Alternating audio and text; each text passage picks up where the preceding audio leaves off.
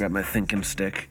You have a thinking stick? Your Oh, golf club? Yeah, my golf Oh, club. yeah. Okay. All right. Hang on. That's a thinking stick. It's my wizard staff. You should hold that when you edit these and just refer to that as your production staff. And we can cite it on everything like thanks to our production staff. no one will expect this.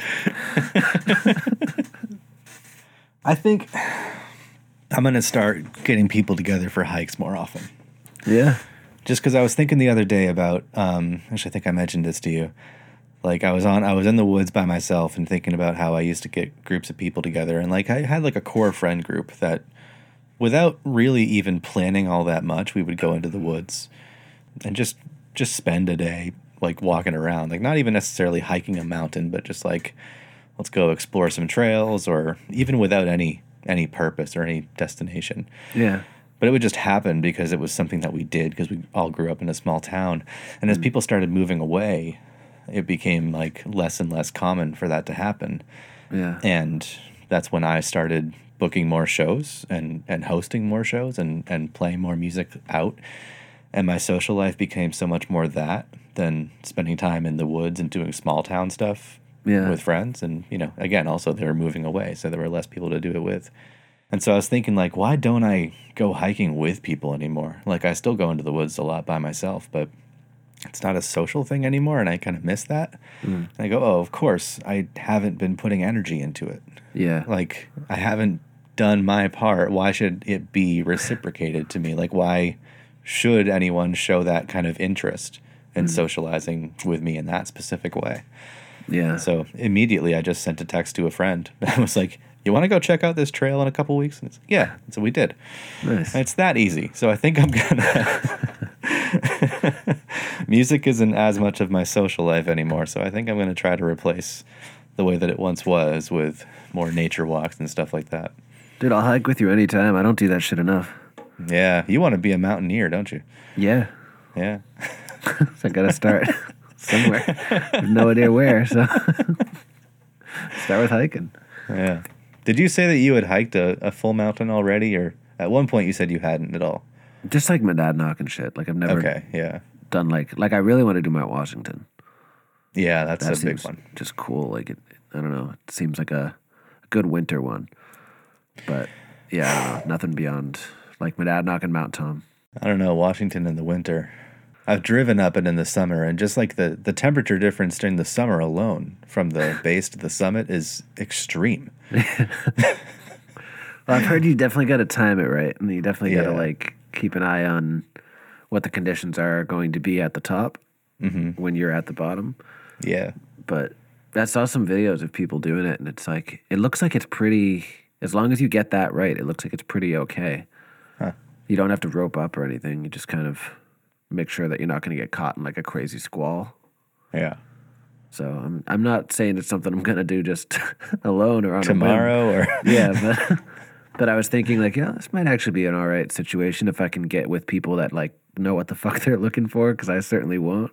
Mm-hmm. Um, then yeah, maybe. People have told me many times that if they were lost in the woods, they'd want me to be the one with them. It'd be entertaining, dude. We'd have if we were lost. Like, yeah, I could see that. But depending on the woods. Know, yeah, Like I've always kind of like I appreciate the compliment, but Yeah. I'm not a forester. like I have really good navigational skills, Mm. but I'm not like a boy scout, you know? yeah, Like I just I like being in nature, but I, that doesn't mean that I have any kind of dominance over it. yeah. I really really don't. You present a little bit like a forester, though. I yeah, I've been told this. Yeah, so I could see how somebody would at least be comforted by that. I think when I'm in nature, my attention isn't divided that mm. much. Like I've been on a lot of walks with people who, when they're when they're out in the woods, they immediately like get on their phone and they want to check the GPS and know exactly where they are. And Yeah, and I've never been one to pay attention to that. Like Yeah. honestly, my whole mo has always been I like to get a little bit lost yeah, and then use use my navigational whatever to to find my way out and then the next time I'm there I know that wood that piece of wood's way better. Well, that's my favorite thing. Yeah, I think what people pick up on especially like when we're in nature is that like I feel natural in that setting because I've always like allowed myself to be immersed in that setting Yeah. instead of like you know using the aid of a GPS or anything like so that I know I'd find my way out. Like I'm always very willing to take a small risk of getting lost for potentially way too long. I've definitely been out in the woods in the dark before. Yeah. But um That's but, you fun know, too. That's fun. Yeah. Yeah. We should go on a, like a night hike. I love night hikes. That's like it's always kind of uh, been a hard sell for people I know. because I always explain like, what are you in this area? Like I could see pla- like definitely there are places where that would be a scarier proposition, but Yeah. Because like in this area, what are you afraid of? And I'm not denying that like I feel the fear too. But when you really think about it, there's coyotes, turkeys, sometimes maybe bears, but rarely. Rarely. Yeah. Maybe a, that freaking cougar or whatever was up in my tree. Or not a cougar, um, bobcat. Bobcat. Yeah. And that thing just was was fine. The, you know, most of the animals are as, as long as you're taller than them, they're not going to mess with you. Yeah. So you might get startled, but you're not. It's not like you know, mountain lion's going to stalk you the whole time or something. So really, it's down to just creepy people. And especially if you're in a group. Yeah, exactly. Yeah. If you're alone, maybe a bear is a is an issue. But I remember this one uh, New Year's Eve. I don't know how long ago it was, but we were out in Western Mass, and the plan was to at midnight go hike a, a foothill that like led up to this big chasm, right? This big gorge. Yeah, and the view from that gorge was amazing. And there was also like, you know, in winter when there's a decent amount of snow on the ground and decent moonlight, you can see really well. Hmm. It might have been a little bit overcast, but like there was enough snow on the ground that it was illuminated. And, you know, you have your footprints in the snow. You can find your way back fairly easily no matter what. And there were these there were these kids like kind of very trepidatious about the whole thing, very like didn't want to go in the woods at night, you know, without like enough flashlights and headlamps and like all the preparedness. And don't get me wrong, you should be prepared yeah, to go into the woods at night. Yeah. But you know, it was a group of maybe seven, eight, nine people, up up to ten people. Like we weren't going to get lost. Like the biggest threat was somebody who might have been too drunk and fallen off the cliff. yeah. But it, I don't know. That could have happened. It didn't happen. I don't want to say that we took proper precautions against that because Yeah. we probably didn't. But, um, but no, I just I just remember going like, what the hell is the big deal? Like you're with a bunch of other people, so Yeah. many footprints. It's pretty. The visibility is pretty great out here right now. Like Yeah. there's almost no risk of getting lost. We have a, like a, a someone who lives right here that knows the way up the hill, leading the way. So what are we worried about? And I've I've always kind of been of that mindset. Like I never want to be over prepared yeah. when going into the woods. Anyway, okay, so long way to say. I think that's what people get pick up on. I mm-hmm. think people pick up on not that I'm like a Boy Scout type or a or a forester or a ranger type or anything like that, but that I'm comfortable being in nature and being in those settings without having to be over prepared. yeah. That goes a long way. There's a confidence associated with that. Yeah. I've seen you build a fire. Mm-hmm. Not with like sticks, like rubbing sticks together, but I mean, I've seen the structure that you build for a fire, and that would also instill confidence in me if we were in a wooded situation. And we had paper and a lighter. Yeah. Yeah. but I see, but the way you built it, I would just assume that like if this lighter dies, he's going to be able to do this with the sun or You're you're wrong. You'd be know, wrong about that. I would feel that confidence, and that was all that would matter until we were lost. Someday though, that wouldn't take that hard. Or like you can just take those. You can like take those magnesium things with you into the Oh, woods yeah. that just start a fire instantly. I wonder next fire we do. I wonder if we could start it without a lighter. I bet we could. Like we should put our heads together and say like next time we have a fire together, we're gonna we're not gonna use a lighter and we're gonna somehow get this thing going. Because it's possible, you know. Like there's no real reason we shouldn't be able to start do this it. fire at like two p.m. Yeah. Give ourselves plenty of time. It'd be a fun, be fun content potentially. I don't know how it's gonna go. So, how are you on foraging? Um, berries and For, stuff. for what berries? Yeah. Uh, decent. All right. 'Cause, So that's mean- what separates the men from the boys with the knowing what to eat. I mean, berries are easy. If it looks like a blueberry but isn't on a blueberry bush, don't eat it. Every other berry, you know, doesn't really have a doppelganger in the wild. So, hmm. I mean, I guess some berries do, but foraging for greens is tough though. So hmm. many things look alike. Like I can pick out dandelion greens, and I think everyone can, but Yeah. that might be it. Maybe chives, green onions, which you don't really find in the wild too often. But yeah, So we we would eat not that much when we're last in the woods here. we might get cold, but uh, you know. how have you lived this long without trail mix? Well, I eat it just uh, without nuts, so it's What's in it instead of nuts? like granola and shit. Oh, okay, Berries. okay. I've Raisins. been making really good granola lately. Yeah. I started making granola from scratch, Oh.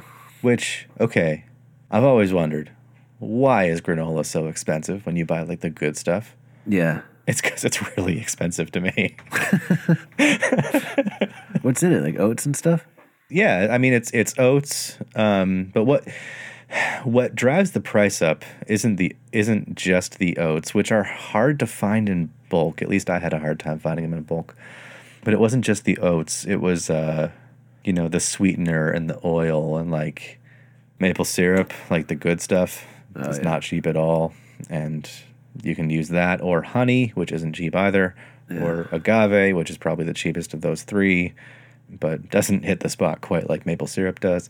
And you know, so it's like if you use good ingredients in, in granola, it's mm. really expensive. Huh. But anyway, yeah. So it's it's it's oats, honey or maple syrup or some kind of sweet liquid sweetener, and then a liquid oil, and then whatever else you want to throw into it. So like I've been using flax seeds, pumpkin seeds, I forget what other kind of seeds, some mixed berry, like some dried berries, and like you can throw whatever you want in there, really. It's kind of, it's a miracle food. Yeah, it's It's great. Chex Mix. Yeah. Pete and I were talking about making homemade Chex Mix again. Our mom makes that. Okay. That's where I guess I've been going there instead of trail mix, but like just mixes in mm-hmm. general. Yeah, mm-hmm. but that's good with like some spice and shit. Yeah, that's happening. Oh soon. yeah. Oh yeah. Worcestershire sauce. I've been crushing sauces lately. Just really taking my sauce game more seriously. And it's it is paying off. It is paying off huge.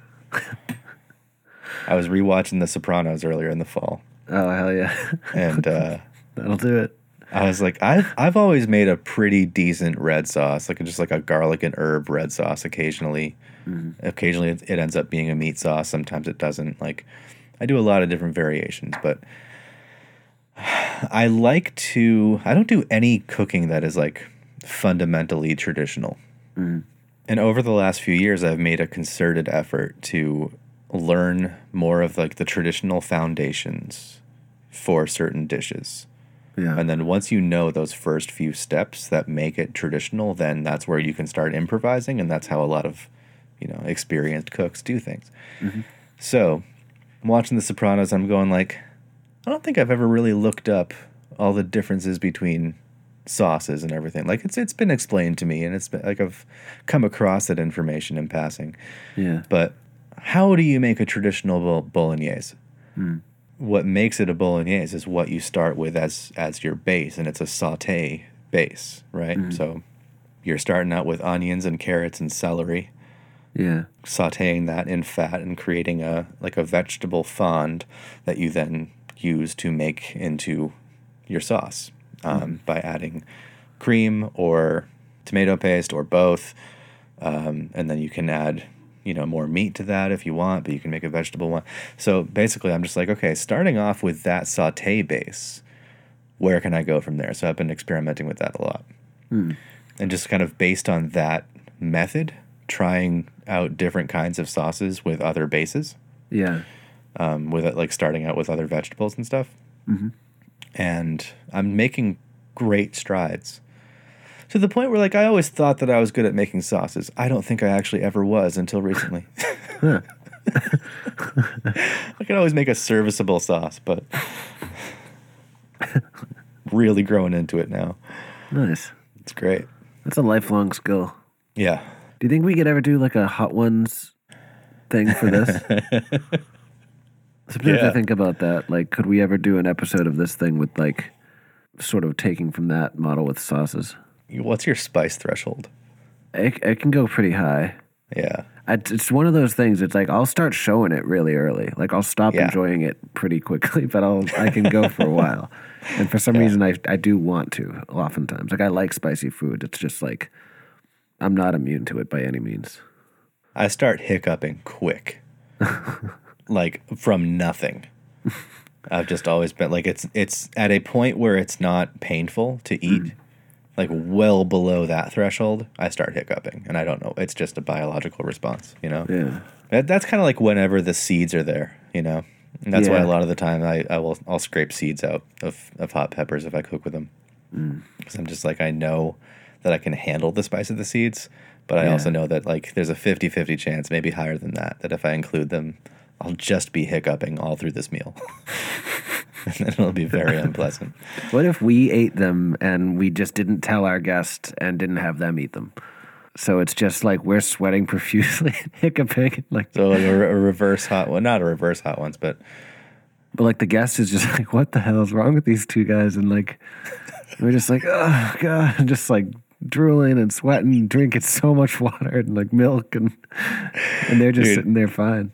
I had a friend in college who collected hot sauces. Ugh. He was a psychopath. I don't know why. I don't know why he started. I think he was like just a sadist. These are the kinds of hot sauces that the way you experience them is either like you put a very small drop, very small drop Oh, yeah. into a large pot of sauce, right? That's how it would be eaten. Yeah. But the way that we experienced it was take this toothpick, dip the tip of the toothpick into the bottle, hmm. and then touch the toothpick to your tongue, and then just ride it out. and you, you you cry and you writhe and you scream, and then the sweet sweet endorphins kick in, and then you're just high for like an hour. I don't know why he started collecting these hot sauces to begin with, but I think I only ever tried one of them too. But yeah, it was intense. Hmm. And that'll make me hiccup for days. Yes, we should try it. Yeah, we should do that to ourselves. Basically, just drug ourselves at the beginning of each interview. Yeah. And then I'll just like, here, I made some homemade salsa. Just very mild. just very.